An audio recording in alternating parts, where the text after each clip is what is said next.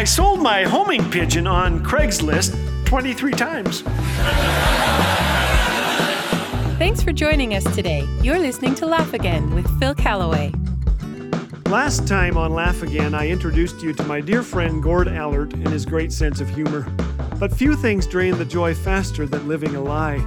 Gord rose to the top in the business world, but embezzled hundreds of thousands and soon found himself in a cell with six men, lying on a bunk, feeling abandoned, weeping quietly, hoping no one could hear. Where is God in this? he wondered.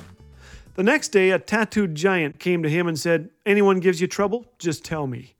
Suddenly, he knew God was with him even here. With Easter weekend coming, Gord prayed a transformative prayer in that 8 by 12 foot cell. Oh God, I've been angry at you for putting me in this awful place, but how can I blame you for a situation of my own making? I will accept the consequences as part of your just plan. I will serve you here. Here? Yes, here.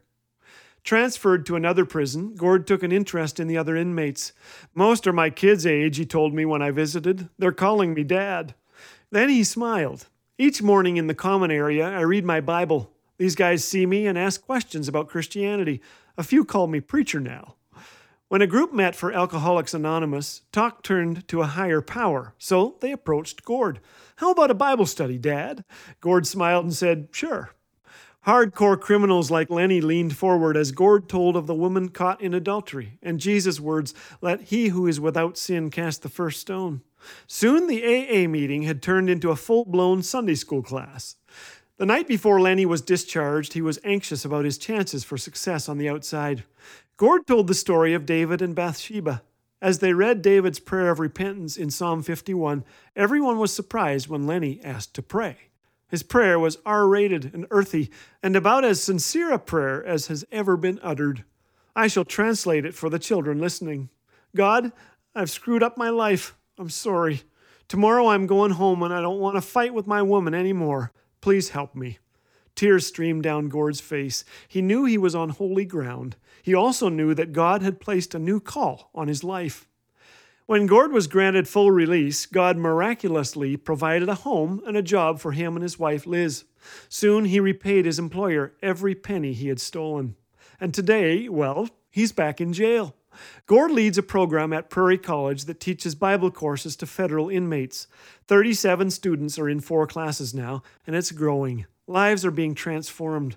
We never talk about these things together, Gord and I, without smiling at the ways of God, and we laugh a lot. In one of Gord's jobs, his employer handed him $10,000 cash in an envelope and said, Put this in the bank.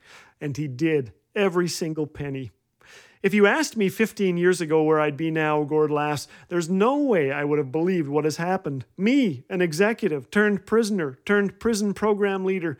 I had no idea but God did. I'm pretty sure this is where He wanted me all along. I just wasn't listening. Other stuff got in the way, I guess. Gord loves to read Jeremiah 28, and as he does, he smiles. Then you will call upon me and come and pray to me, and I will listen to you.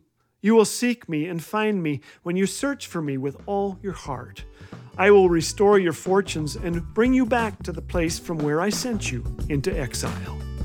I don't know where you find yourself today, my friend, but God does. He is there with you. And in His time, as you trust in Him, He will bring something good, perhaps something awesome, out of even this. Registrations are now being received for our next Israel experience, departing April 24th to May 2nd, 2022. Join Phil and special musical guests. Discover Jerusalem, the Garden of Gethsemane, and so much more. Pricing and registration information is now available at laughagain.us or call 1 844 663 2424. Laugh Again, truth bringing laughter